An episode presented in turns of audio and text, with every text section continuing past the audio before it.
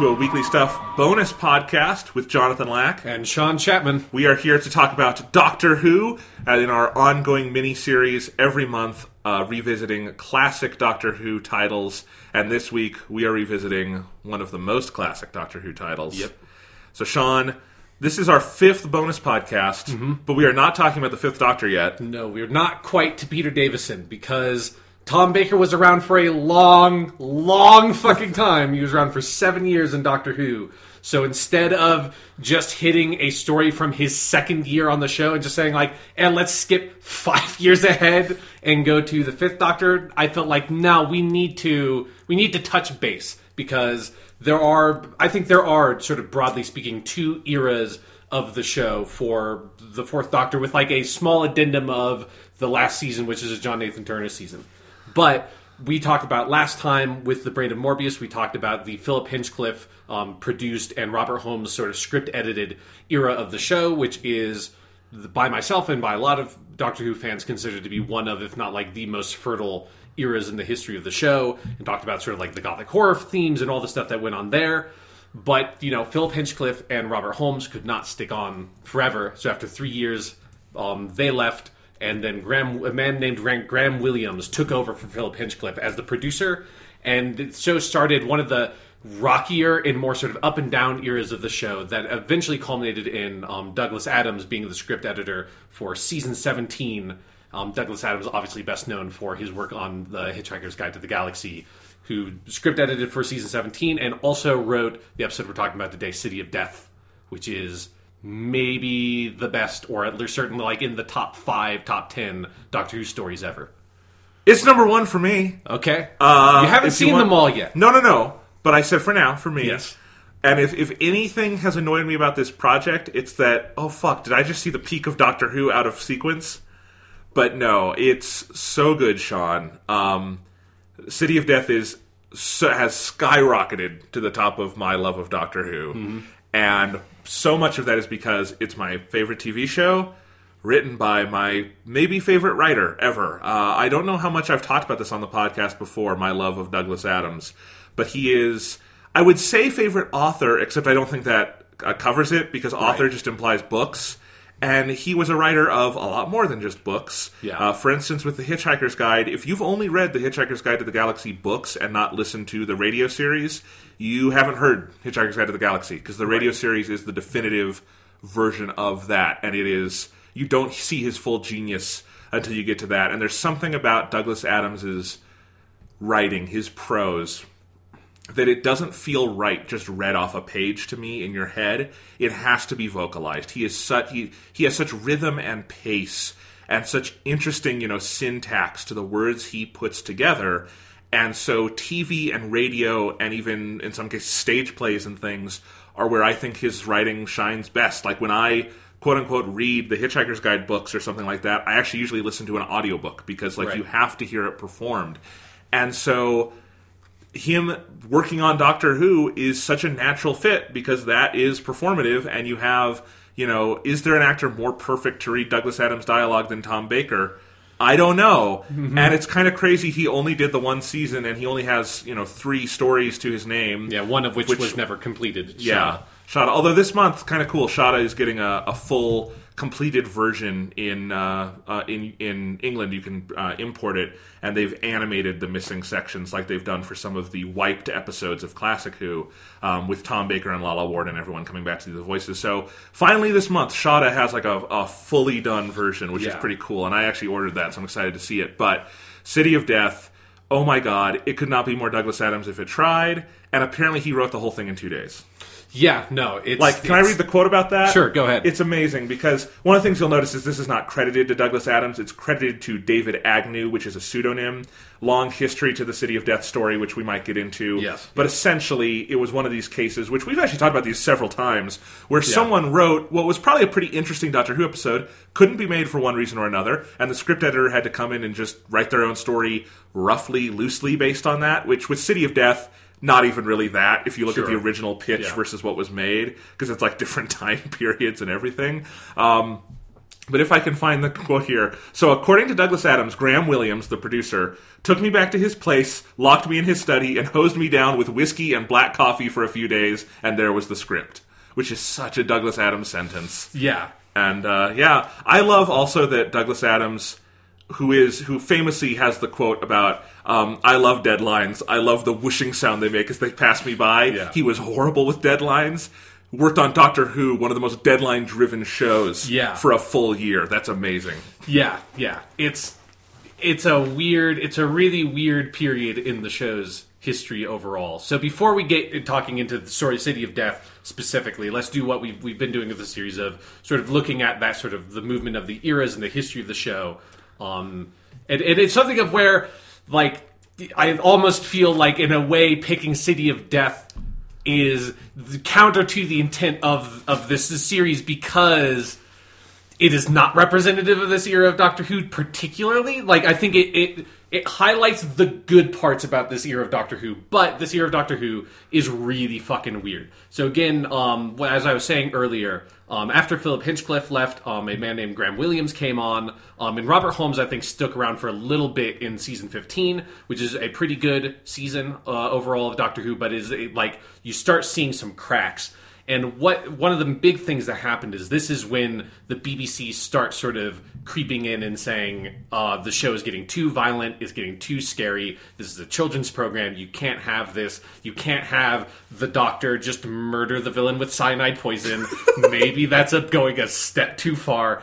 I don't know. But so the BBC starts getting involved here, and this is something that is going to be an ongoing thing for the rest of, of what we're going to be talking about with uh, classic Doctor Who is that the relationship between the people creating the show and the people and the, like the production heads at BBC starts getting like rockier and rockier and rockier as things go on. And so um, Graham Williams' tenure in the show, I think, is partially characterized by this need to sort of kowtow to BBC and make the show more family friendly than it used to be and inject humor into it more and more and more, which is something that in City of Death works brilliantly because obviously it's written by Douglas Adams, who is a brilliant humorous writer.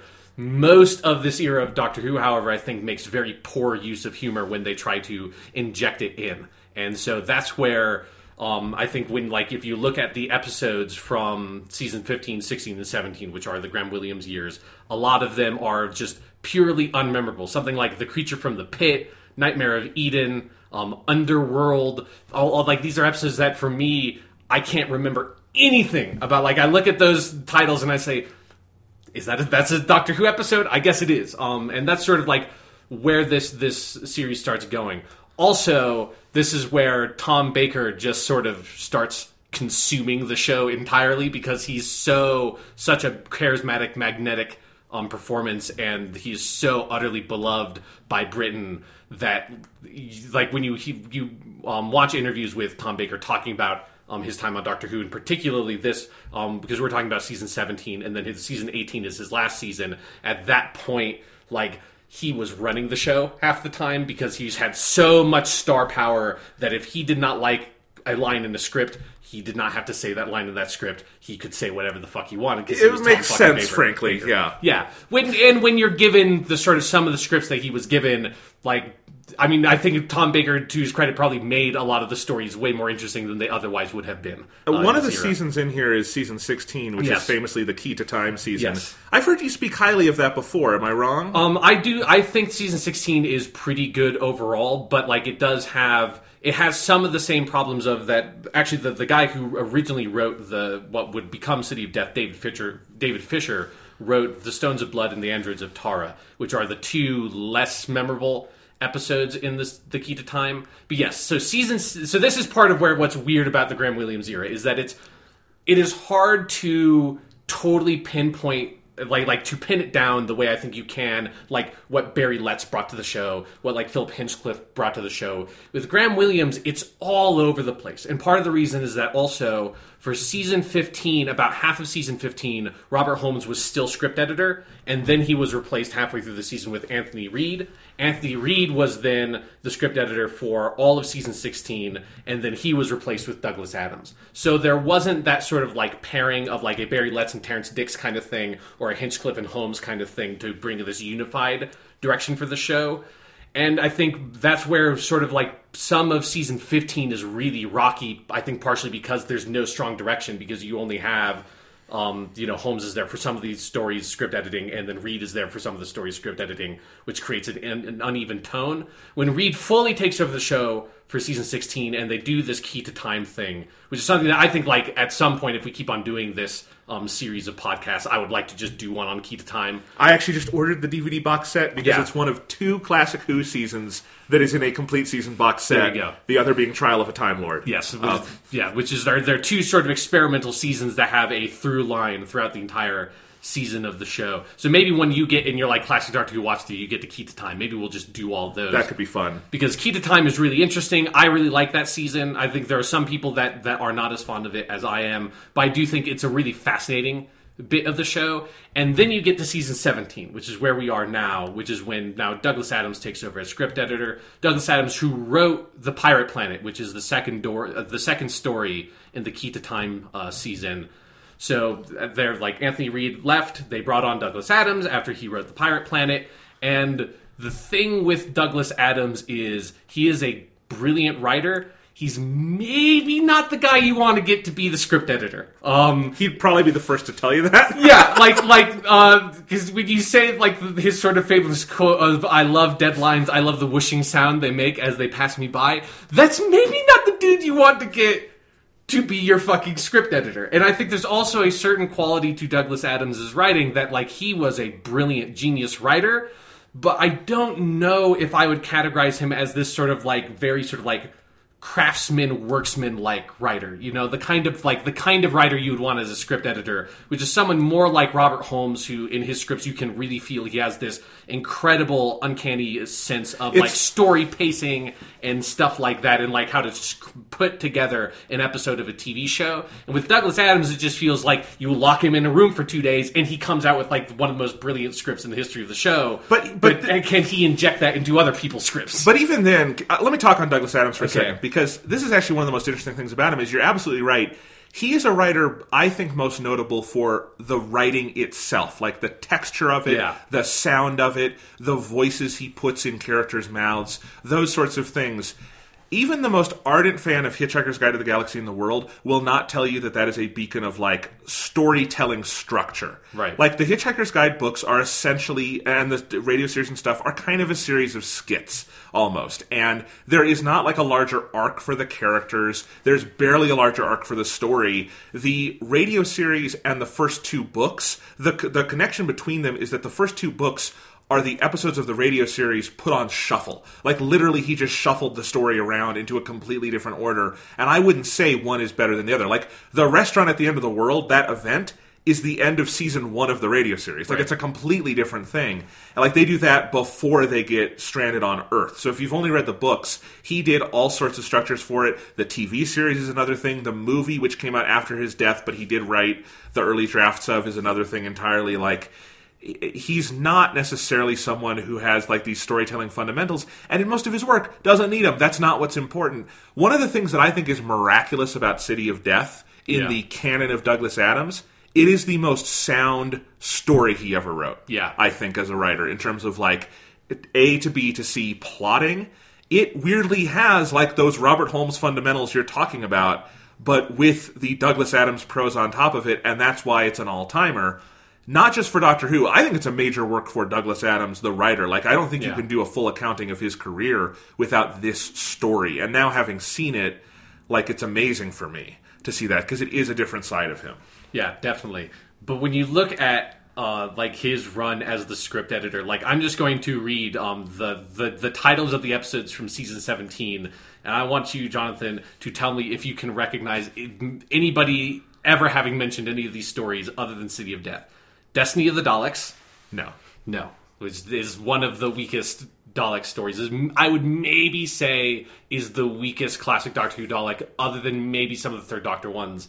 It's like in that era, it's not great. Um, so the City of Death, obviously, just brilliant. The Creature from the Pit, No. nope. Um, Nightmare of Eden, Uh, I mean, I've heard of it because I'm going through all of this, but Okay, no, yeah. not be. Nope. yeah. Like and like I should say the creature from the pit and the Nightmare of Eden. I have no idea what those ones are, and I fucking see them. like Yeah. I can't remember those at all. The Horns of Nimon. This is one I can kind of remember because it's not very good. Okay, no. The Horns of Nimon, though, like the most notable thing about the Horns of Nimon is that it has a Minotaur in it and sort of sets up the god complex from season six of Modern Doctor Who. That's- Interesting. That's, Okay. your one note, and then of course Shada, which is the the unfinished Douglas Adams episode that was unfinished because of a BBC strike. And I do want to say I have your uh your be be have your uh, opinion in check or like your expectations in check for Shada. Like it is not as good as City of Death. No, and I wouldn't Like, expect it, but yeah, and like it's a, it's one of the. Th- he only did three. I need Yeah. to see them. Like I Yes. need it in my veins. No, they, like it's worth or it's, another, yeah. Obviously, like, and I'm really excited to see like the sort of this animated version of it because Yeah. there's so many like different co- sort of cobbled together reconstructions and whatever of Shada. It's also I'm kind of excited. It's only the second episode of Classic Who we're getting on Blu-ray, and Right. so the live action footage. I'm just curious to see that because Yeah. like City of Death. We'll talk about this. This is actually an episode I wish they would do a Blu-ray restoration of. it. Yeah, because so much of it is shot on film. Yeah, Yeah. So, but yeah, because the other thing that's interesting about um, City of Death is that while I really like the Pirate Planet a lot, which is the the earlier Douglas Adams one, I wouldn't say that it's like a brilliant, great uh, episode of classic Doctor Who. I would say it's like a pretty solid one that has that's very funny and has some notable scenes, but overall is like just kind of okay. And then Shada, it's hard to sort of give a full judgment on it based on like like the version of it I've seen. But even like with that, I would say it's like again like kind of like an okay Doctor Who story. But City of Death is just just unbelievable. And like for that in this season of season 17, which is overall one of the weakest seasons in classic Doctor Who, like certainly like to this point of like classic Doctor Who has been really a really incredibly strong show for its entire run since 1963 up until you start getting into season 15 is kind of rocky, season 16 is pretty good, and season 17 is very rocky. But City, City of Death is just fucking amazing. And I it's the kind of episode you look at and then you look at the history of it. and It's like, yeah, I don't think this episode could ever be assembled on purpose. I don't think yeah. you would ever Uh-huh. sit down and say on purpose. All right, we're gonna have the Doctor and Romana, who's already a you know a crazy pairing in Paris in the Louvre. But there's a crazy alien in a human mask who's trying to steal the Mona Lisa. But he already has six Mona Lisas, and we're gonna go back and meet Leonardo da Vinci. Except he's not gonna be there. Yeah. But then, yeah, blah blah blah. Like you would never like set out to write this episode, and that's one of the beauties of of Doctor Who sometimes is things it's such a crazy show things can happen there can be happy accidents as Bob Ross would say you know and it kind of actually to me makes sense that this would come out of a season like that Yeah. almost you know like and that you, this is what you get when you lock Douglas Adams in a room for 2 days and say right Yeah, just like just douse him in coffee and just say like we need this script. Yeah. And it's, but it's also like, sometimes if you have that kind of thing, like there are uh, other instances where this kind of thing has happened, obviously. Like, um, one I think of is uh, the third Doctor in his first season, which is an amazing, perfect season, except one of the four stories is called The Ambassadors of Death. Yeah. And I actually like that one a lot, but it was famously like, it has like, it's a, it's a pseudonym episode that like four different writers worked on. Um, and, and like all the big ones of the era, like Malcolm Hulke and Terrance Dicks, and like all of them worked on. And I think they just got it to like a standstill, and then they made it. I don't think they ever got like a fully fleshed out script for it, but you can just feel like they wrote and wrote and wrote their hearts out, and it didn't quite coalesce. But it's still, if you've never seen it, fascinating story. This is one where I think they wrote and wrote, they wrote their hearts out, and uh, they got something amazing and beautiful and perfect. Yeah. and you can't predict those things, you know. Absolutely. Yeah. Can we talk about Romana for a second? Because Sure, she has an interesting history in that this is not the first Romana. No, yeah, I mean, there's a couple of things. Uh, One thing I also wanted to just sort of mention is that um, because we've skipped over a full companion, we've skipped over Leela, and I like Leela a lot, but we just like Yeah, yeah. just haven't landed on her. And I like Leela a lot, except I get Leela and Romana 2 mixed up because Romana 2 is played by Lalla Ward, Right. and I mix it up in my head, and I hate that. But they are very distinct companions. yeah, no, and, and Leela's great. Um, she's uh, the, like she was there for the last Hinchcliffe season, and then for season fifteen. I love the Fourth Doctor's weird companions. Yes, he has. He has maybe my favorite like set of companions. He also obviously has like the most of like any single companions. Like you know, it's not like the first Doctor has a billion companions, but that's because he had to have a full TARDIS all the time. But yeah, the Fourth Doctor sort of moves through them, but they all get like a solid two seasons. You know, like Sarah Yeah. Jane was on for two seasons plus the third Doctor season. Leela is on for two seasons, and then Romana is on for two seasons, and and then like the last Doctor, the, the last fourth Doctor season is weird for companions, and maybe we'll talk about that when we get to the fifth Doctor. Um, but yeah, so Leela is a Leela's weird because she's a cave woman from the future, basically. Um, the sort of the backstory of that is that she was part of a like colonization team that was sent to um, a faraway planet, or like not her, like her ancestors were, were sent to a faraway planet, and then something went wrong, and instead of being able to sort of establish this proper, like thriving civilization, um, all their sort of like science and technology and like cultural memory was lost in some big accident, and so this whole culture has developed on this planet far away of humans that that are like sort of they worship this this technology and everything that kind of brought them there, but they don't remember that that's that it's their technology. They made it. They don't remember what it was, and so she's this interesting blend of like she comes from this future culture that knows some things about future technology, like in a very specific way around her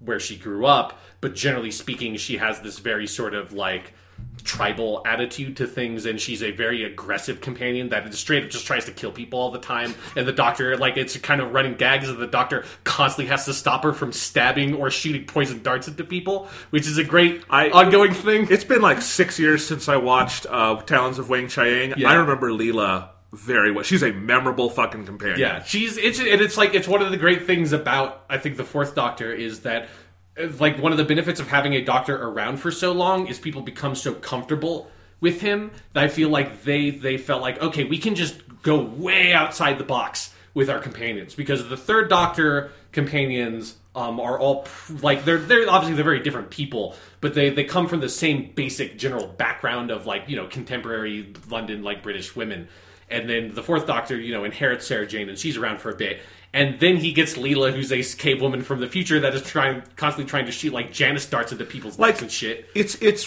one of the most interesting things when the Fourth Doctor. It's and you never see this today. A Doctor who has literally no ties to Earth. He's Uh-huh. not with an Earth woman. I guess Leela has ties to Earth, but you know Yeah, what but, I mean. but, like, but yeah, she's never Yeah. been on Earth No. before. Like the Doctor takes her to Earth for the first time she's ever been there. But it's one of my favorite things about City of Death is it's two Time Lords Yeah. coming to Paris, and they have a completely alien outlook on things, and it's actually something I wish the show played with more because I t- I understand one hundred percent why as a writer you want the Doctor to be with a human because then it gives him a, a like an emotional tie to Earth. But at the same time, it is so fun to watch Tom Baker and Lalla Ward just be aliens. Yeah. Like I, I talked about this last week that Tom Baker is a space person. He is from space. Yep. Lalla Ward might be also. Yeah, she's a strange person. The other companion, before we get all into to Romana and her backstory, the other companion we have to address because he's at least mentioned in City of Death, but they didn't bring him for budgetary reasons. Is Oh, right. that um, in um, I think it would have been season fifteen? Yeah, in season fifteen during the story "The Invisible Enemy." So we still have Leela um, as our sort of primary companion. The Doctor comes across um, the Tin Dog K9 Mark One, uh, the voiced by the great James Leeson, and and so we have K9 who should be familiar to anybody who knows modern Doctor Who. He was in School Reunion, he was in like the with us the Sarah Jane episode, and he was in the Sarah Jane Adventures and all that stuff. They've tried to give him a spin off several times, I think. He's he's had weird spin-offs and like un like finished pilots and like K9 is a like mascot that never was kind of thing. It, like they always tried it with him and they never quite made it. But he is a fairly iconic piece of the show.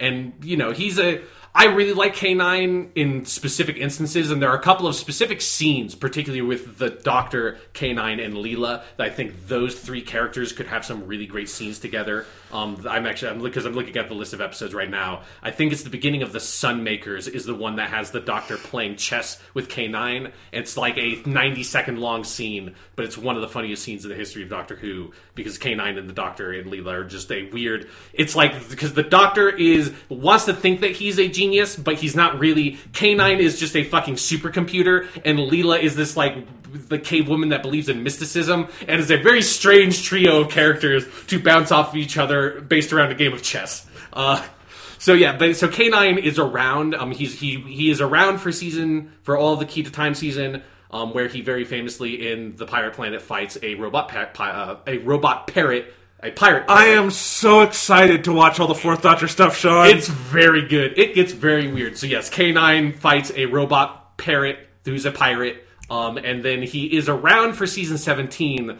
But part of the, the issue with K9 is that I liked him as a character and a presence of the show often, but having him on the show strained the budget and the production in specific ways because you had like this puppet and all this stuff that you needed to do and added all these laser effects all the time whenever you had to have K9 shoot shit. So they were constantly coming up with weird excuses for why K9 would not be in an episode because it would just be too expensive to like drag the whole puppet and everything and like the operators to some like like film site on set and like like go like okay we're going like out to Wales well, this, we're not going to fucking bring K9, are we? Like, write him out of the episode.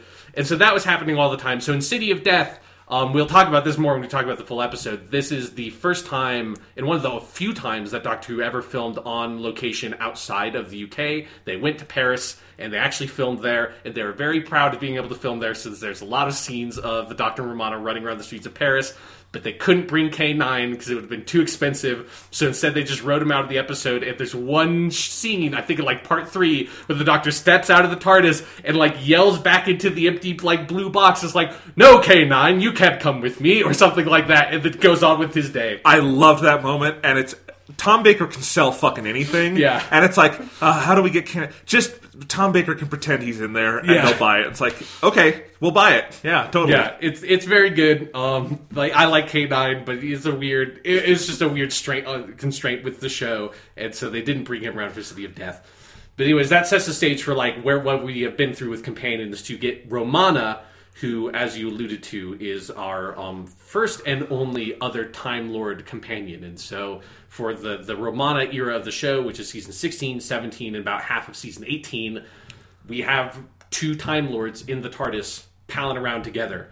Um, so the history of the Romana character is interesting because it's tied very closely to what the Key to Time season is.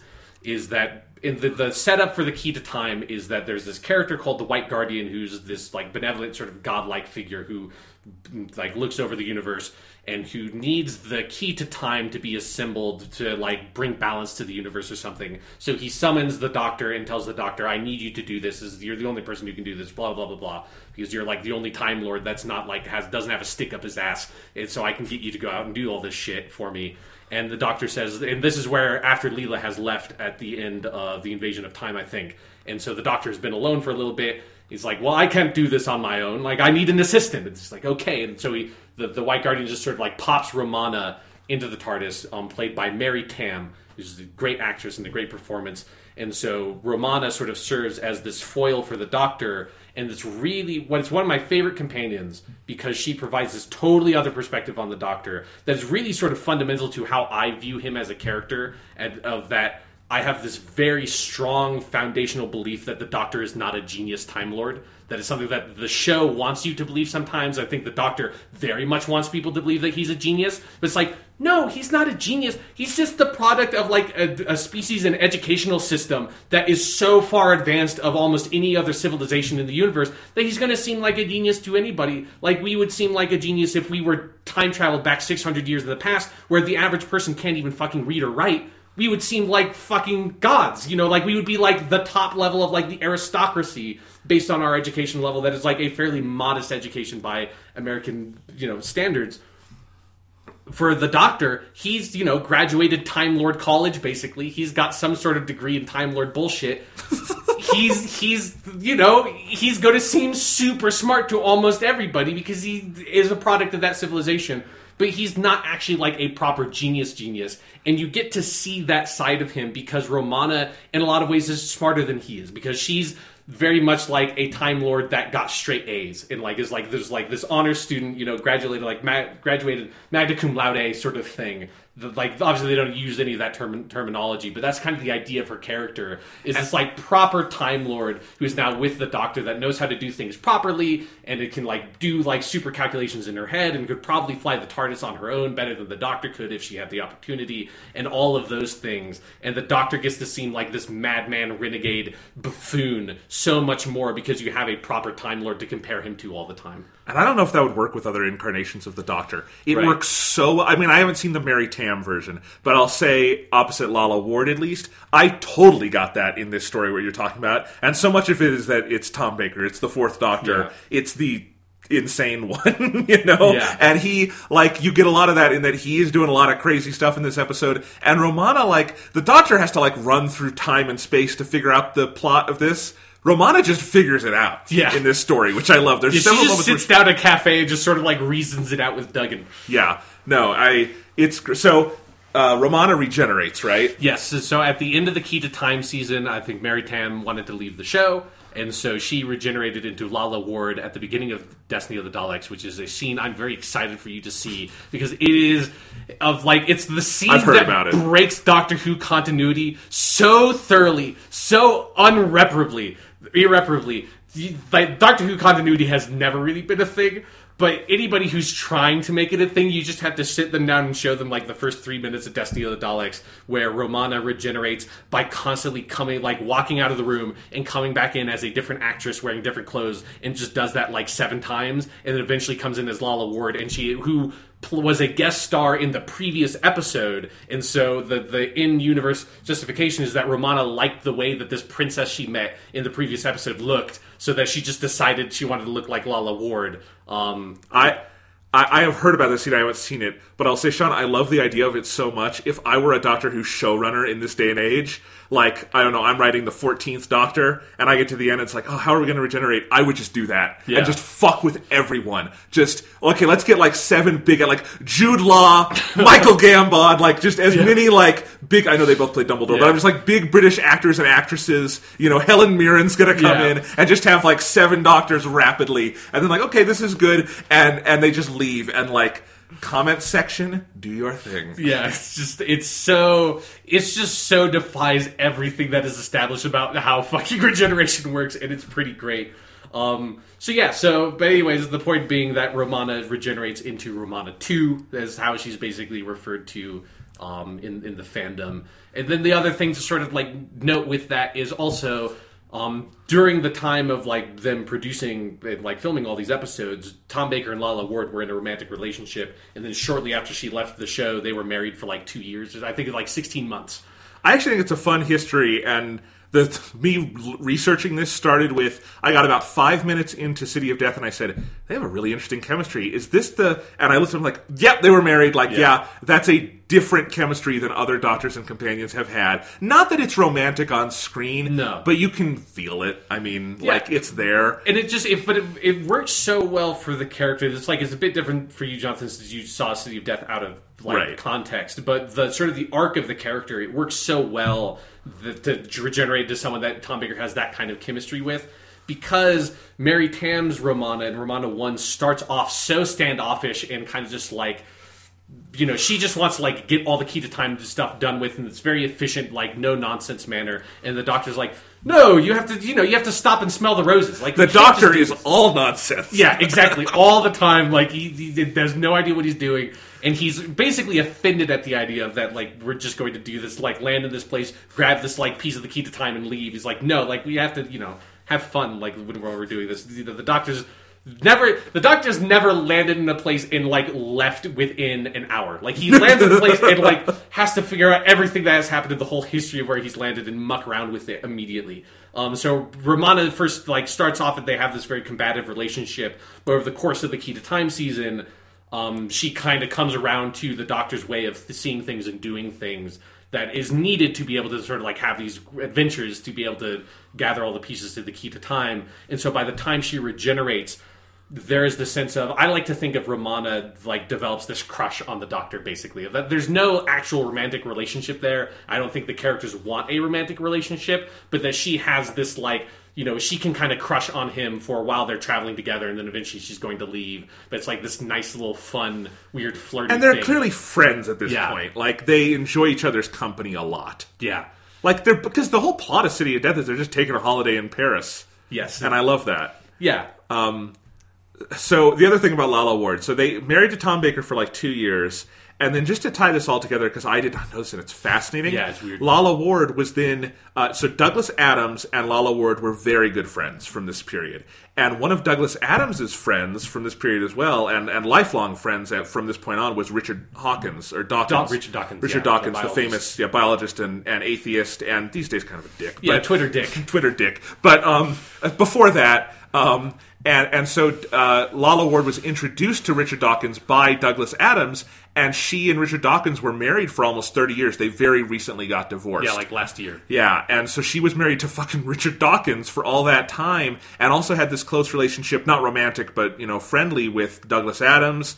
Married to Thomas. So it's like all of this is like It feels really like you wrote a bunch of like famous British people from like the '80s on like a slip of paper, like threw it in a hat and shook it up, and like, oh, it's like Lalla Ward was friends with Douglas Adams, and she married Tom Baker, and then she married Richard Dawkins. Like, what? I mean, God, especially for these specific years, those are really famous people. Yeah. You know? Um, because before we start talking about City of Death, I also want to put it in the context of Douglas Adams really quickly. Right. Hitchhiker's Guide to the Galaxy radio series is 1978, is the first series.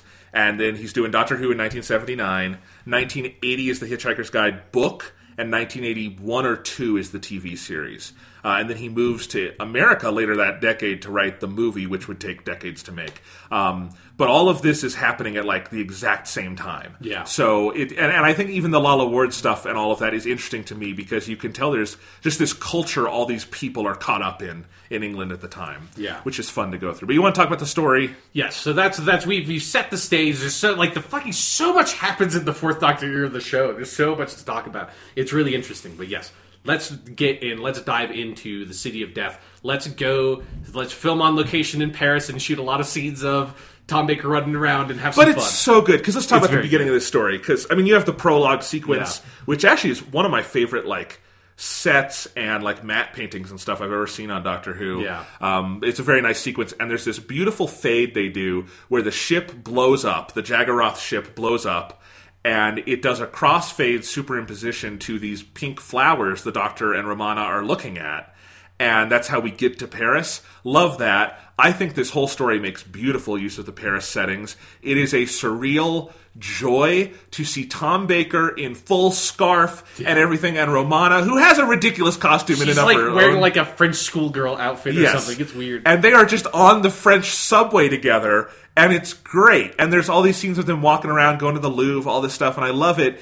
And I don't want to forget this because sometimes we forget to talk about the music in these episodes. And it's not always the most notable thing in Classic Who. The score here blew me away. It's so good. And this episode calls for it because there's lots of these big montages of the characters going around Paris. And the music is really just lovely. And it's it's Dudley Simpson, who we, yeah.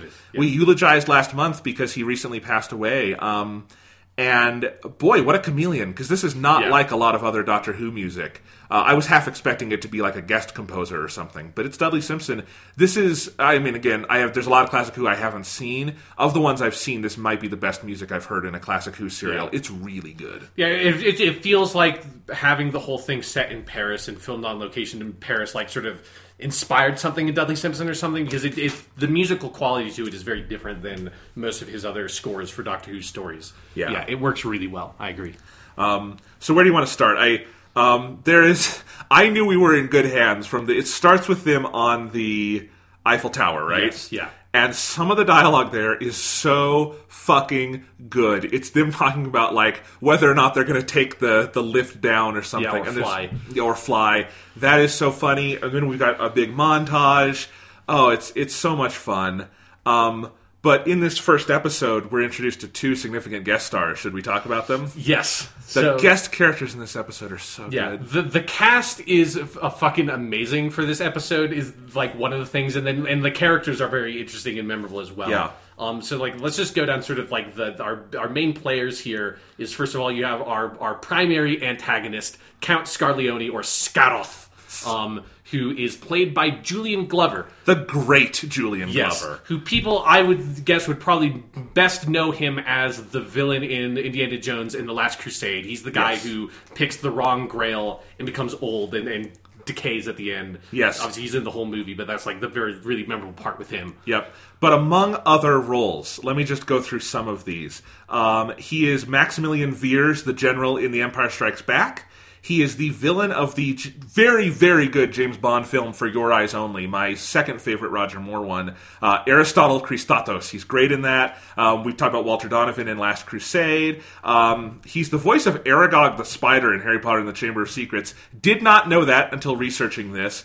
And for modern viewers, you will know him as the Right. very memorable character, uh, Grand Maester Pycelle from Game of Thrones, which he is amazing in and does not look or sound like himself at all. It's a very much a chameleonic kind of role. Um, Julian Glover is just, I think, one of my favorite, almost underrated villains of British screen history. Yeah. And like, I was, I didn't know he was in this, and he just showed him like, that's that's Julian Glover, Uh-huh. and I'm like, that's amazing. Yeah, he's he's I think one of the more sort of famous actors to have like played a, a sort of I mean obviously like a major part because he's also he's in um a much older he's in the Crusades which is a first Doctor story from like the Oh, first wow. or second season so he's in the, which unfortunately doesn't really exist anymore but you you can you can hear his dialogue from that episode still see production stills of him so yeah he had been on a, a much older Doctor Who as a much younger man and then he's back here in City of Death but yeah he's he's fucking awesome he brings so such a class to the character, and, and it's a really memorable, interesting villain because he's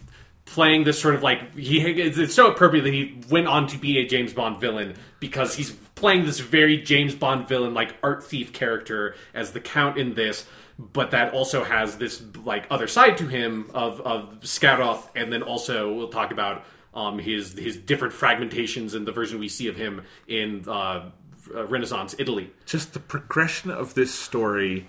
If you start watching this and say, "Oh, I know where this is going," you are lying. Yeah. there is no way to know where this story is going because totally he starts like, "Oh, this is like a cool like James Bond style villain. That's neat," and then it's like, "Oh, he's a lot more than that."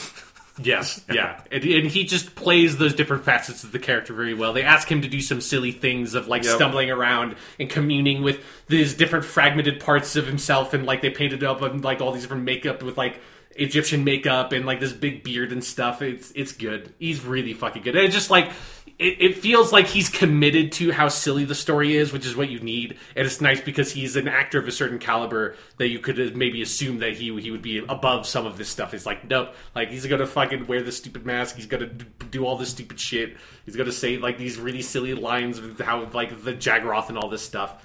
So The yeah, Jagaroth, who I learned, um, uh, all the Doctor Who DVDs have some really cool special features. One of my favorite Yeah. things is they have a production subtitle track that's like a trivia track. And I learned I I did not watch it for the whole story because it's a little distracting and spoilery. But I watched like five minutes of it, and um, the Jagaroth were for many drafts of this called the Sephiroth, and this episode was almost called the Curse of Sephiroth, which just makes me think of Tom Baker interacting with Final Yeah. Fantasy VII. I would love for someone to to take this the ending of City of Death and just put the one winged angel or whatever that song is Sephiroth and just Yeah. put that over the end.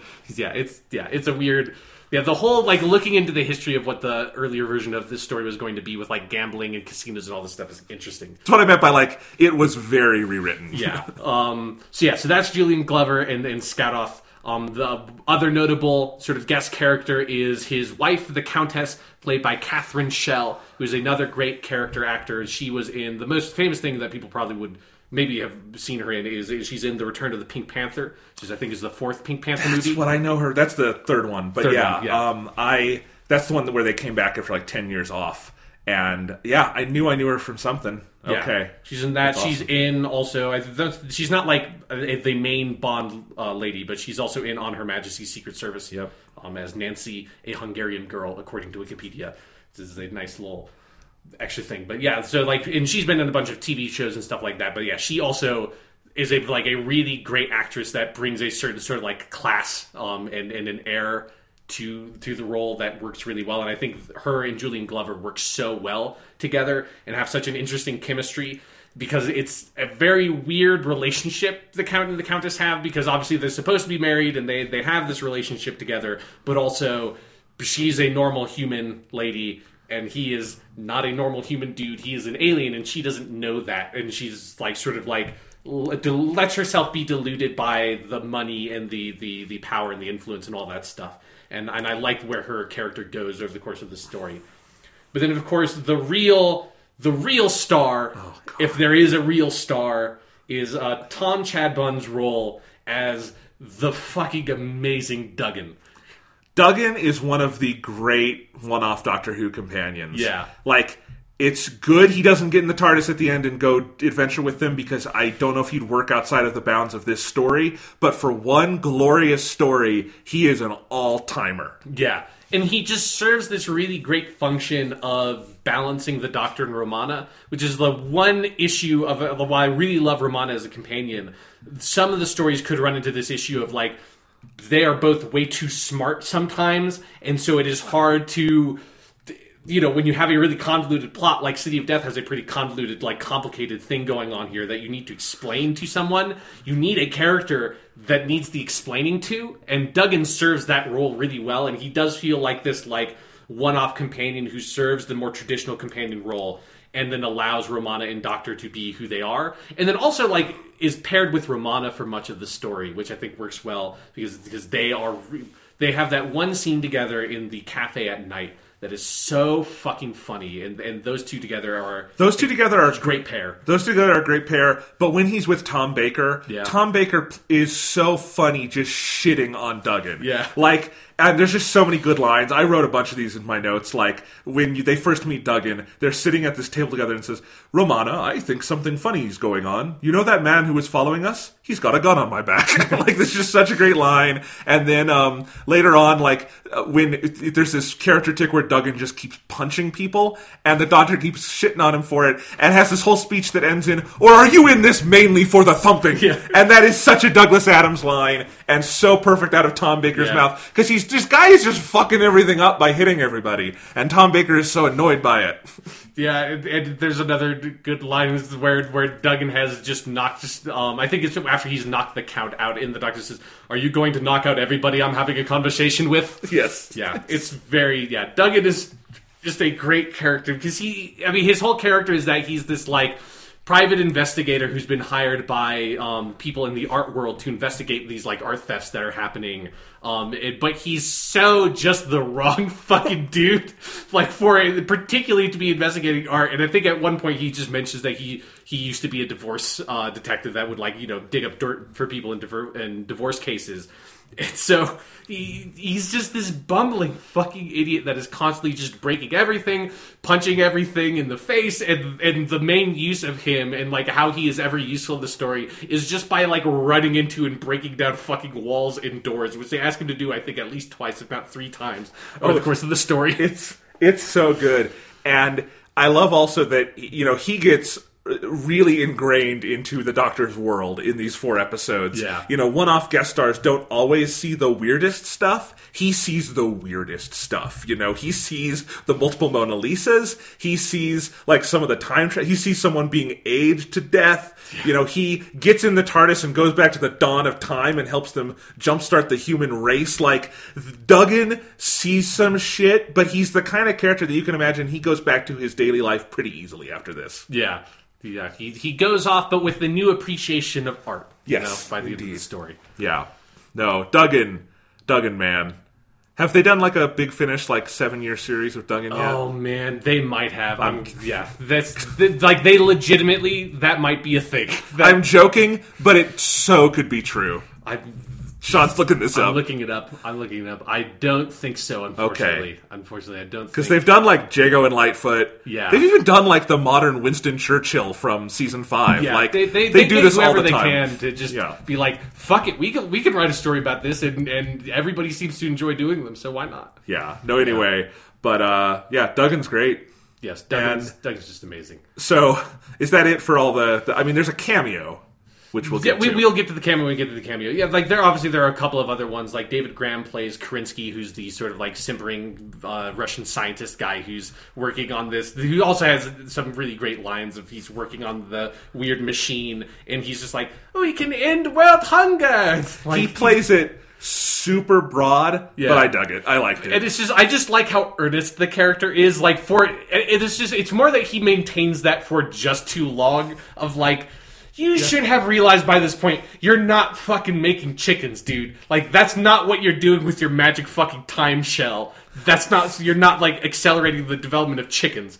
yeah. This is something else going on. No, it's it's fun. So talking about the episodes themselves, Yeah. I think this is another one, and we've talked about this with certain stories so far, where every single episode is great, and particularly this is rare even for great Doctor Who episodes, where a lot of great serials they still by design kind of blend together in my head. Like what was episode one, what was episode three, or something. This one, like one, two, three, and four, are pretty distinct in terms of Yeah. they all kind of have a beginning, middle, climax, if not an end. And I think each one has its own sort of flavor. Like, you know, episode one is where we get introduced to everything, and some crazy stuff happens by the end of that. And it's not, and the cliffhanger there is pulling off the mask, seeing Yeah. the alien dude. Episode two climaxes them with discovering the six Mona Lisas and us being like, what the fuck is happening? That's not even the, no, the cliffhanger there is he Yeah. goes back to Leonardo DiCaprio Yeah. and meets the, Yes, he goes back to Leonardo DiCaprio. what did I, did I say Leonardo? That's not what I meant. But I would enjoy You would have had to go forward to Leonardo DiCaprio because this took place in True. '79. That's true. I would enjoy Leonardo DiCaprio on Doctor Who. Sure, fuck yeah. it, they can get him. No, uh, where we go back and add to Leonardo da Vinci's time, and we get the reveal about the split time personalities. And episode three moves on with like the theft of the Mona Lisa, and then episode four is just nuts and wonderful. But like Yeah. uh, the Damons is kind of similar in terms of ones we've talked about, where it's just like there's a real distinct flavor to each episode, which I like. Yeah, definitely. So yeah, let's kind of like go through them in a bit more detail. So part one is that sort of like intro episode um, that that is it makes them probably the most use of filming on location in Paris, and there's a lot of stuff at the beginning of the Doctor Romana, and, and it is something of I love seeing Tom Baker in his fucking ridiculous Doctor Who outfit, just like crossing the street and, and, and sort of like walking in front of all these sort of Paris, uh, you know, architectural icons and stuff like that. I didn't even realize also until I saw this one because he's like he's they're on location. The wind is sometimes billowing his costume under like the scarf and the big coat and all that. He's just got a normal like buttoned up shirt on. Yeah. And it's like it's a very normal outfit underneath everything. Yeah. little thing. I just hadn't seen it before. yeah, it, it, this is a really good version of his costume. This is like I like I really like his his outer coat and the Yeah. scarf as always is amazing. And then Romana has her weird French school schoolgirl outfit. Like she has very interesting different outfits all the time, particularly as Romana too. Um, but yes, like I, the, it's her hat in this episode is always one of those like the fuck is that hat? It's I like, just- stuck I- to the back of her head. I, lo- I know I already mentioned this. I just love them on the subway because if you saw those two people dressed like that on the subway, you'd say they're aliens. Yeah. they are aliens. We okay. We've made first contact. Yeah. Yeah, yeah. So and so then you get the scene um, at the Mona Lisa or at the Louvre of, of the doctor looking at the Mona Lisa. Um, and actually, a little bit before that, you get some of the stuff of because I think one of the things to touch on with this story that's important is that it's not like the the most sort of like prominent thematic element to any Doctor Who story ever, but it does have. I think is one of the things that's n- like non Adamsian or whatever of it, Douglas Adamsy of it, is that it does have this sort of like core thematic thing that evolves over the course of the story that it ultimately like concludes with, which is, is it is basically about art in a lot of ways and like the, the value of human art as a product of human culture and that um, very early on in part one, um, the Doctor Romana, I think, is when they're sitting at that cafe and the guy sort of sketches Romana as a broken clock or whatever. Which leads to the line, um, "For a portrait of a time lady, that's not a bad likeness." Yeah, it, it- it's so yeah, but they're they're sitting and they're talking about um, art and and uh, she says, "Oh, this isn't that great of a likeness. And, like, why don't they just like have machine art like we? Oh, I love that back conversation. on Gallifrey." And yeah, and and the doctor's like, "What the fuck are you talking about?" Um, because I, actually I have the full script or the a transcript of the episode here because the dialogue's so good. I Yeah. want to be able to, to quote it when I can find it, but I'm not sure if I can find specifically that. You line. look for it. I wanted to Yeah. say something while you're Okay. looking for that. Go ahead. Is that um, you have that scene, and you also have the scene where they go to the Louvre, and like the doctor's trying to convince her, no, the Louvre is one of the great art museums in the universe, and she mentions all these other ones, very much feeling like kind of a modern Who thing, where his love of humanity kind of shines through, and like you know, Tom Baker, as we said, very alien doctor. Most of his stories are set in space, but I like that he has that same thing a lot of the doctors do of like deep down he really loves the human humans, and like they're they are his kind of home away from home, and just little you know you could see Matt Smith or David Tennant giving some of those same lines of dialogue in a modern Who episode, and there's just little moments like that where that shines through, and I liked that a lot. Yeah, I'm, I'm still haven't quite found the line yet, but one of the lines, uh, one of the exchanges I really like in this episode that sort of pertains to this stuff is when they're outside the Louvre um, for the first time, and the Doctor goes, "There we are, the Louvre, one of the greatest art galleries in the whole galaxy." And Romana says, "Nonsense! What about the Academia Stellaris on Sirius Five? What? Oh no, no, no! Or the Solarian Pinnaconeth." Uh, Canathica or whatever at Strikian. Oh no no no! Or the Braxiatel collection. No no no no no no! This is the gallery, the only gallery in the known universe with a picture like the Mona Lisa. And then they do this this cut immediately to the Mona Lisa, which is one of the nice little directorial Yep. flourishes that's that adds a little extra element because this is also a very well directed episode. Oh, really uh, well directed, yeah. It's classic Doctor Who.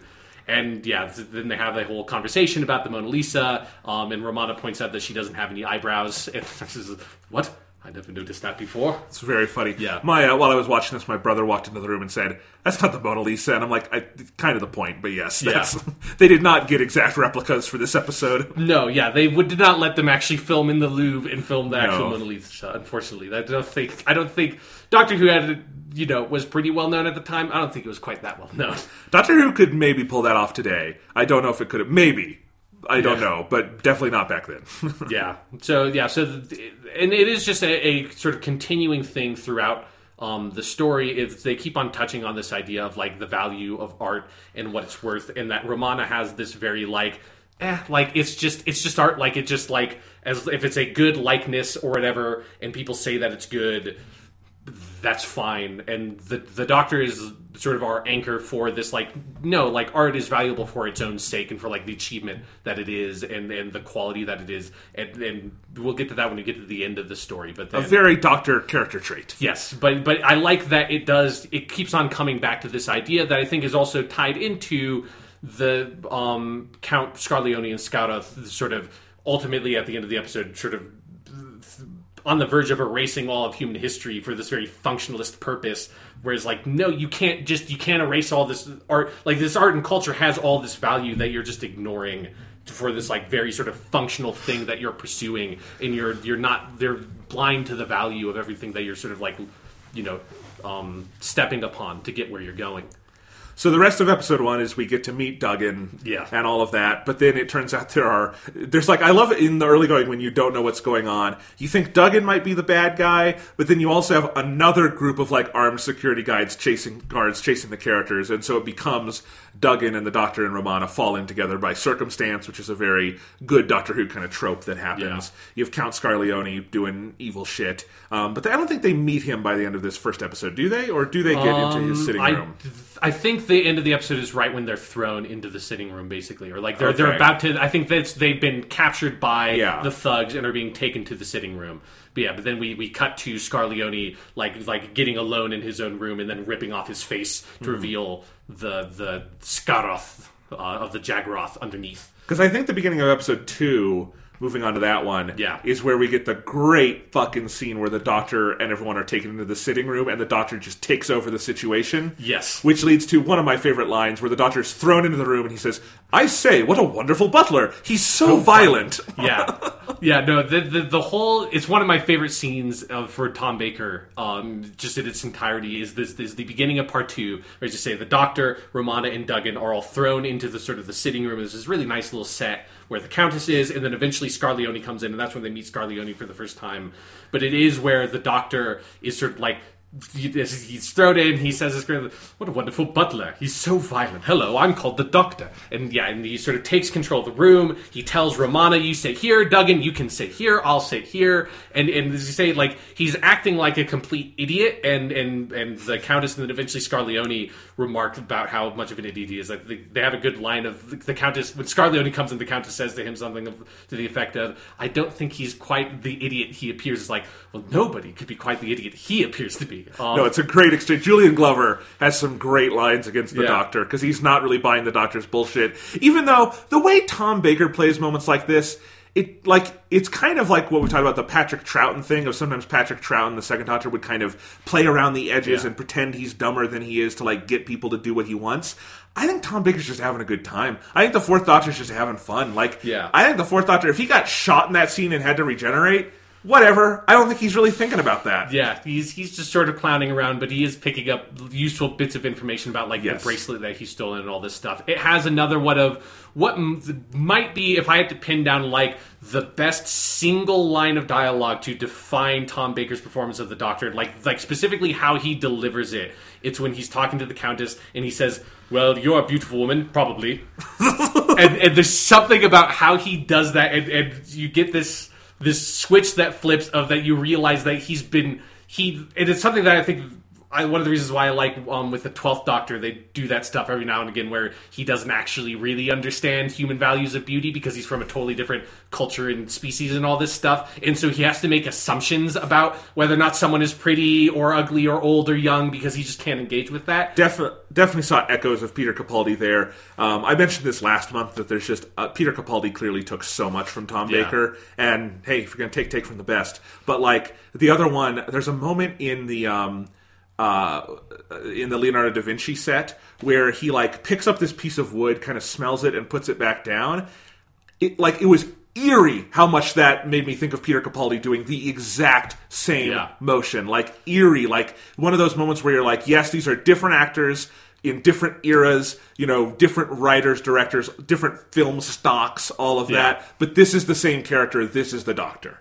You Yeah. know, I love when you get those moments of internal continuity, backwards or forwards.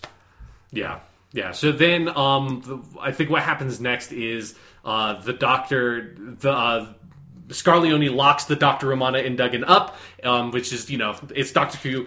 They've got them Yeah. captured and locked up at some point, but I do like the, the episode's a bit self conscious of it because it's, the Doctor specifically frames it as it's his plan is that he's going to get captured because once he's captured, because I think Duggan says like, oh, we could have we had like two or three opportunities, we could have totally escaped. It's like, no, Duggan, like the, the safest place, like what we need to do is that we need to have them think that we're captured and we're safe, and that's when we can escape. Yeah. Um, this is also where um, we get, I think, for the first time in this uh, this the series of podcasts we're doing, the Sonic Screwdriver has come out. And it works on wood. It- they lied to me. Modern Who is a fucking den of lies. The sonic screwdriver works on wood, and all of this redefine or like uh, adds fuel to the fire of my theory that the Doctor just lies all the fucking time. He lies about his age. He lies about his own abilities, and every time he's ever said the sonic screwdriver doesn't work on wood, he is full of shit, and he just wants to see what happens next. That is my theory, and I'm sticking to it.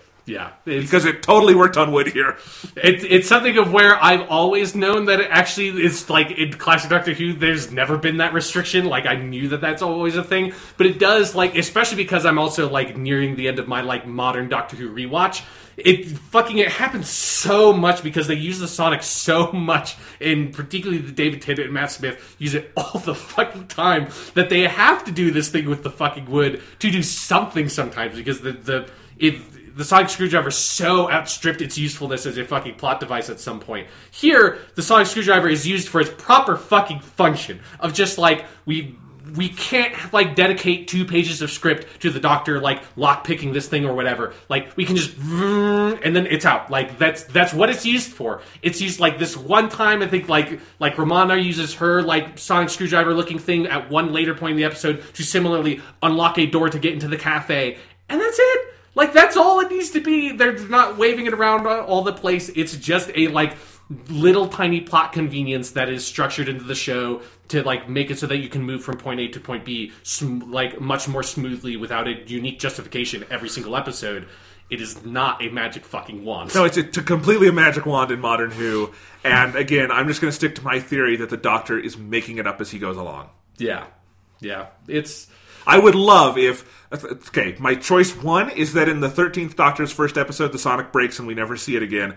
My second choice would be in the first episode, she and her companions get locked behind a wooden door and she gets through it with the Sonic, and we never mention that that was a restriction. And the Doctor has just now decided, I'm not playing around with that anymore. Yeah. That would make me laugh. sure. Yeah. It's Anyway. It's ridiculous. This is also uh, one of the things I like about this sequence is Romana gets a good moment Mm-hmm. where she deduces, you know, it's it's one of those things that highlights how like you know capable she is as a companion is she notices the proportions of like the staircase and the wall that they're behind are don't match up and so there must be a, a hidden room um, and so that's where that eventually because because all throughout this we're also getting stuff with uh, Dr. Kerensky and Scarlioni and sort of like you know building up all the stuff about this weird machine that they've built that is sort of fracturing time in small ways and causing these little time loops um, and Kerensky you know, is is makes takes this egg and, and has it hatch into a chicken in this little like time thing, and then the doctor is able to reverse it. Episode two is so good because Yeah. I was after episode one, I thought I had a pretty good handle on where the story might be going, and then episode two, you get the time thing they're doing, like advances time rapidly, and I'm like. What are they going to use that for? And then you have six Mona Lisas hidden behind the wall, and I was just like, I remember like I edged forward on my seat, like, what? Like, wh- what's going to happen with this? And then you get the revelation of the Doctor going back in time to Da Vinci, and you have the second uh, Julian Glover, Yeah. and all of that. Just like there's so many things that by the end of episode two, I was legitimately on the edge of my seat. Like, I don't know how they're going to tie this all together, but I am so on board for it. Yeah, it's just it is it is an absurd episode of Doctor Who. Like like specifically part two, it's is just so fucking packed with stuff. Yeah, because you have all the stuff with the. the it's, it's a really great reveal when they break down that, that wall and then they open up each of these like six cases and find a Mona Lisa behind all six of them. It's just Yep. it's a good shot. It's like it provides the appropriate amount of like mystery of like you know obviously I've seen this several times at this point, so I know the whole plot but it it still has like lands really effectively of like what the fuck is going on why does someone have why is someone who's trying to steal the mona lisa already have six perfect mona lisas right Oh, it's so great. Um, and then we get to episode three. Yeah. You want to move on to that one? well like just i wanted to just touch specifically on um, i think the reveal at the end of part two of like the the cliffhanger of julian glover coming out in uh, renaissance italy and saying of with I think that is exactly the question I ought to be asking you, Doctor. And then, and then goes into credits is maybe my favorite cliffhanger in classic Doctor Who. It just has so much power and momentum behind it because part two has been so well paced and the mystery is so interesting and and specifically it's the fact that he knows who the doctor is is particularly like dramatic and and like what the fuck because it's not just like oh there's a guy who looks like him or he has an ancestor or he's an alien that is like lives for a thousand years like we've seen that kind of stuff in doctor who before Yeah. um but and and specifically also like remember classic doctor who did not play with time travel stuff almost ever as I was really device. surprised to see the Doctor jump into the TARDIS middle of a story. That never happens in yeah Classic Who. and specifically like then have like you know this other character appear that is the Julian Glover character again who already knows who the doctor is and we'll find out that you know it's because he's this splintered consciousness that it's these like 12 or whatever different versions of the same person splintered throughout human history that have like a psychic connection with each other across time. But at this point we don't quite know like is, did he travel back in time too? Like how does he know? Because again it's not just that he's like a thousand years old. It's nothing like that. It has to be that he has this specific information about who the doctor is. And this is not Steven Moffat's Doctor Who. This is not like every other episode. You do something weird of like traveling back along your own time stream and blah blah blah blah blah, blah timey wimey. Timey wimey was so not a thing yet. There's I could probably count on two hands the number of Doctor Who episodes that specifically played with time as a narrative device in the plot, and this is the most effective of them. Yeah, it's it's and, and I think because like even if you haven't seen all of Classic Who, if you've seen enough, you know that that's just not part of the narrative tapestry. Yeah. When you see it happen here, it really does have impact, and it's like again, like if I were writing Doctor Who in the modern era, I and I love how Steven Moffat plays with time travel. Generally, he's very good at it, and it's one of his like you know trademarks, obviously. But I think I would rein that in a lot because you know, if you're going to use it, sometimes you want to hold off on it for seasons at a time so that it'll have impact next time you bring it back, Yeah. you know? And it has impact here because it is a huge surprise. And it's just this whole serial pulls you through where you just don't know where the hell this story is going, but not in a sense of like some classic Who episodes are just messy and like you don't know where it's going because the story doesn't know where it's going, Right. you know? Yeah. Um, but this isn't like that. Like clearly they know where they're going. We're just you know it's being pieced out for us as it's pieced out for the Doctor, who is also very confused. Like Tom Baker, like transitioning to episode three, the whole opening sequence of episode three, where he's being interrogated and has fucking thumb screws on, Yeah. which is a great image of you know Tom Baker with the scarf and thumb screws, and he's just trying to piece this crazy mystery together. Oh, it's sub- it's sublime. It's great. Yeah, and, it, and it's also where we get some stuff with, um, I think, modern the modern Scarlioni and the the Countess, and we're starting to sort of build up the mystery between them two, and like the Countess is starting to realize that the Count's not all great because um because yeah because what happens is. Uh, they have this weird like mind meld, all twelve of them across history, and he's in the Julian Glover's in this bizarre daze and stumbling around and and mumbling about like Jagaroth and Scaroth and all this kind of stuff. And the Countess has started sort of getting a hint of that there's something else going on here. But then also part three is where we get um the them stealing the Mona Lisa, Yeah. which is a great like little sort of heist sequency thing that happens of I love the bracelet is this thing that has like taken a 3D image or something of the room that they can practice the theft on. I love that scene. Yeah. And so they just go through the whole process of cutting open the glass and then using this thing to um, change the, the refraction index of the air to bend the light beams, which I appreciated. That like that's all actual science stuff. Like that's they didn't just say like we reverse the polarity of the neutron flow. It's like no light like refraction index. That's a fucking thing. We do get a reverse the polarity later in this episode, Yes. which put a smile on my face. But yes, that was great. It's actually a lot of the high stuff in here definitely felt like Pink Panther stuff to me. Like we we Yeah. heard that with, uh, or we we mentioned that one of the actresses was in one of the Pink Panther movies, but like early, like the original two, like Pink Panther and Shot in the Dark, where it's not just Clouseau, it's there's other characters who are like professional heist people. And it's like this high class heist world. I love that kind of thing, and you get that here, and it's just it's it's very much of that era, and I like it. Yes. And so then the other thing that happens is in part three, um, Romana and Duggan, because because the what happened was that right the doctor spl- and Romana and Duggan split up. The doctor went to the past. Romana and Duggan have to go to the Louvre, and so they get there after the Mona Lisa has been stolen. And there's and and uh, there's just this great moment where then Duggan walks in, and is like, "What the hell's going?" on? And he sticks his hand in the lasers because the Mona Lisa isn't there, and sets off the alarm. That's great. And then they, uh, I have the lines here. They say, um, "Split up. We'll meet back at the cafe." But how do you suggest we get out? See that window? Yes. And then Doug just runs, and you hear like like the sound of breaking glass as you you know. Unfortunately, they didn't have like the budget to actually have a stuntman jump through a No, no, no. It's funnier that way. Sure, yes, Like I, I, you could do it with the with more money, I guess. It is funnier to have him run off screen and have the sound effect. Like that is that is a uh, Douglas Adams radio writer uh, like element there of like it's funnier when you Yeah. imagine it, and that is a great like radio skit kind of moment. Sure, yeah, yeah, I yeah. love it. That that one's great. Yeah. Then, like, sort of sticking with Romana and Duggan, I just want to talk about what I think is my favorite, like, the funniest scene to me in the whole story is after then they've broken out and they've met back up at the cafe at night, and Romana gets inside, and then Doug and Romana have this little exchange. And I'm just going to read the dialogue because is so fucking funny. I thought these places were meant to be open all night.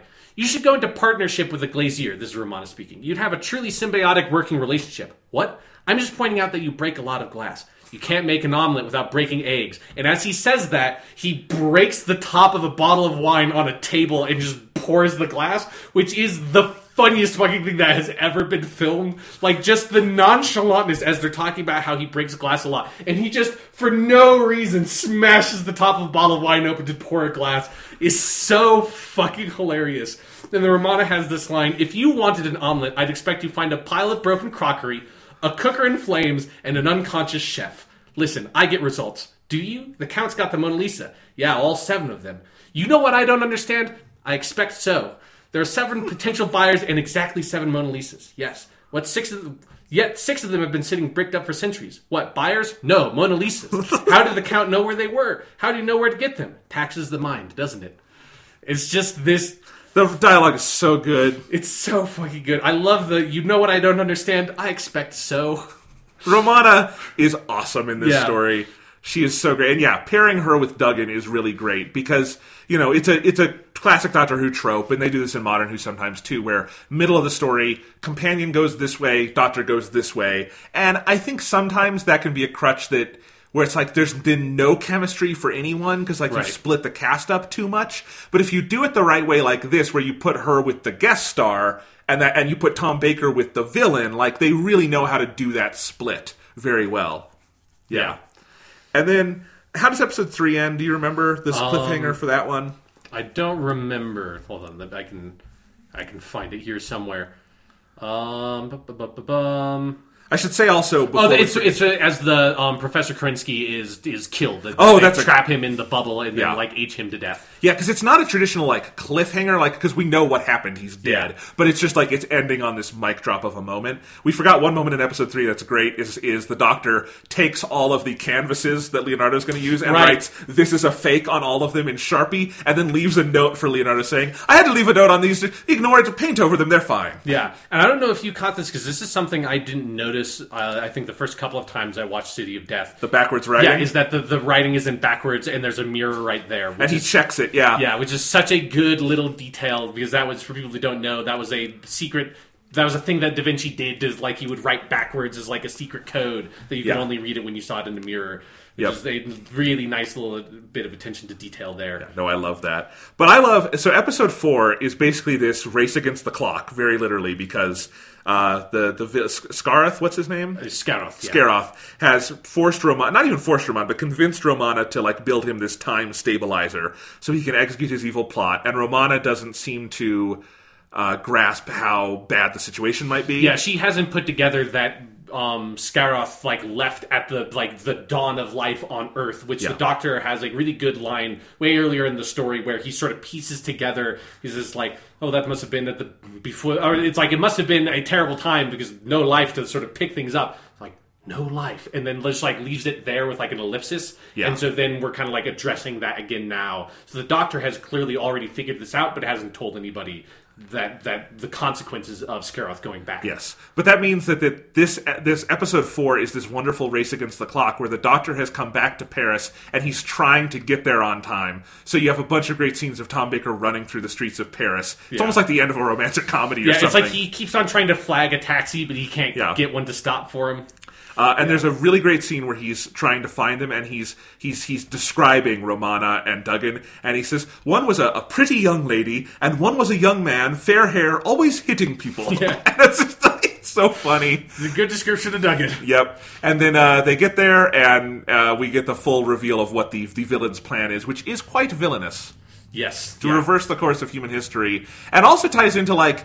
I love when Doctor Who sometimes just swings for the fences and is like, "We're going to establish how life on Earth began," which is what they do here in the final scenes Yeah. where we learn that like it was the uh, like the blowing up of Scarth's ship that actually like kickstarted the development of evolution on Right, planet yeah. It Earth. provided like the necessary energy to like to start fusing together amino acids and Yeah. stuff. Yeah. Like that kind of thing doesn't work for me if you take it seriously, but because this episode is so silly and funny, oh, it works great. Yeah, and it's just it's a good it- it's a really good plot. Like it's a very Doctor Who plot, and I know it's a very Doctor Who plot because a big part of the plot is something that fuck Steven Moffat totally stole for season six, which is the idea that Scaroth has been secretly pushing the course of human history and human development so that he could um, you know, build this time machine at some point in the future, which is exactly what the thing about the silence is in the Impossible Astronaut um, and the Moon and Day of the Moon or whatever the fuck it's called. Um, the, that like they have been secretly working in the background to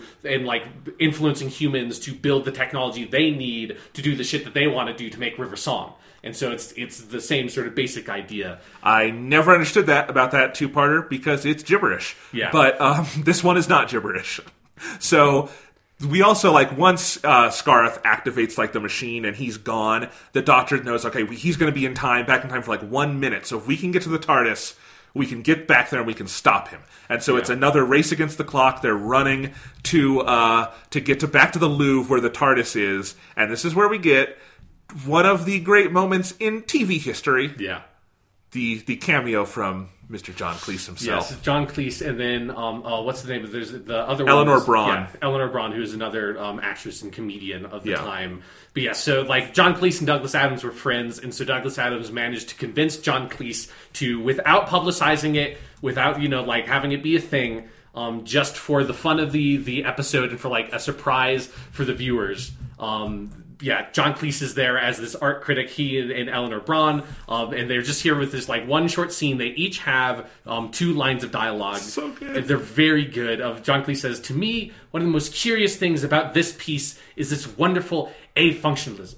Yes, I see what you mean. Divorced from its function and seen purely as a piece of art. Its structure of line and color is curiously counterpointed by the redundant vestiges of its function. And since it has no call to be here, the art lies in the fact that it is here. And then the doctor and Romana and Duggan run inside, the TARDIS uh, dematerializes, and Eleanor just says, exquisite. Absolutely exquisite.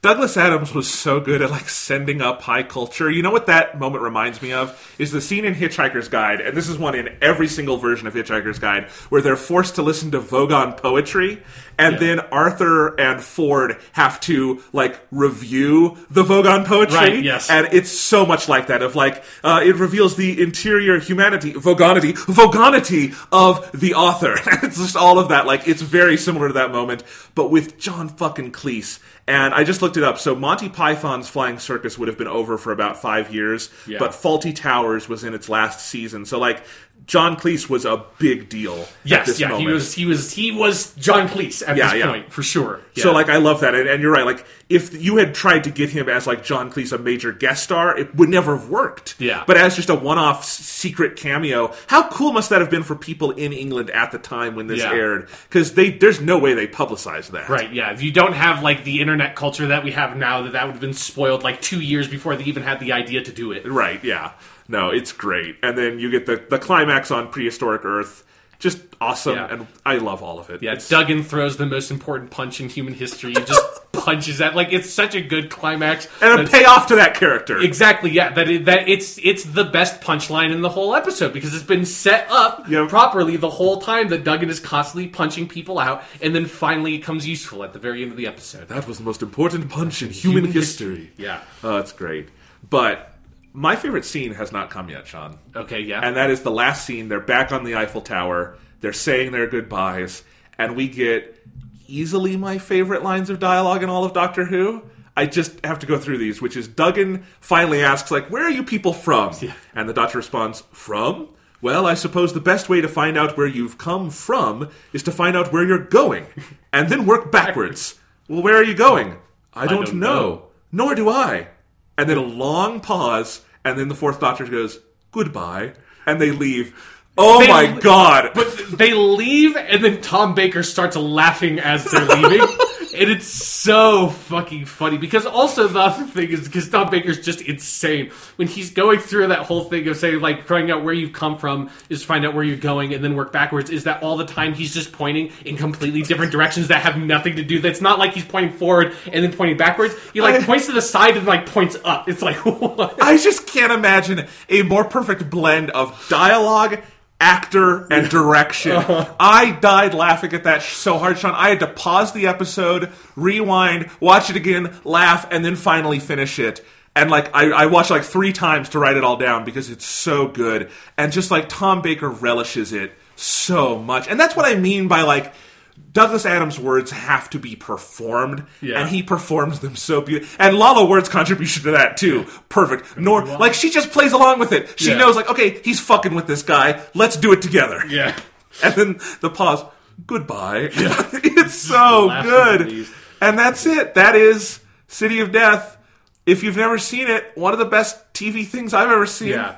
Oh It's my really god, funny. Sean. It's fucking hilarious. Um, a couple of other sort of like moments and lines of dialogue I wanted to key in on is going back to that idea of like they keep on touching this on this idea of like the purpose and function of art and that Yeah. like the the count see is like stealing the Mona Lisa and forcing like duplicate Mona Lisas to be um, drawn up for just like purely for money and so he and the Countess like see it purely as this thing to serve this like like like barefaced function. Uh, for the Countess, it's mostly like status and money, and for the Count in, in Scaroth, it's so that he can you know accomplish this achievement that would ultimately just result in the erasure of all of that art, anyways. And and then for Duggan, it's just a job. It is he doesn't give a shit. Like it's like fucking whatever. It's art. I don't care. Like I've just been like I'm not in this for the art. I'm in this so that I can thump people. Basically, is his whole philosophy in life. And the Doctor is the only person that the whole time is like no like this is really important stuff and that that before we have the like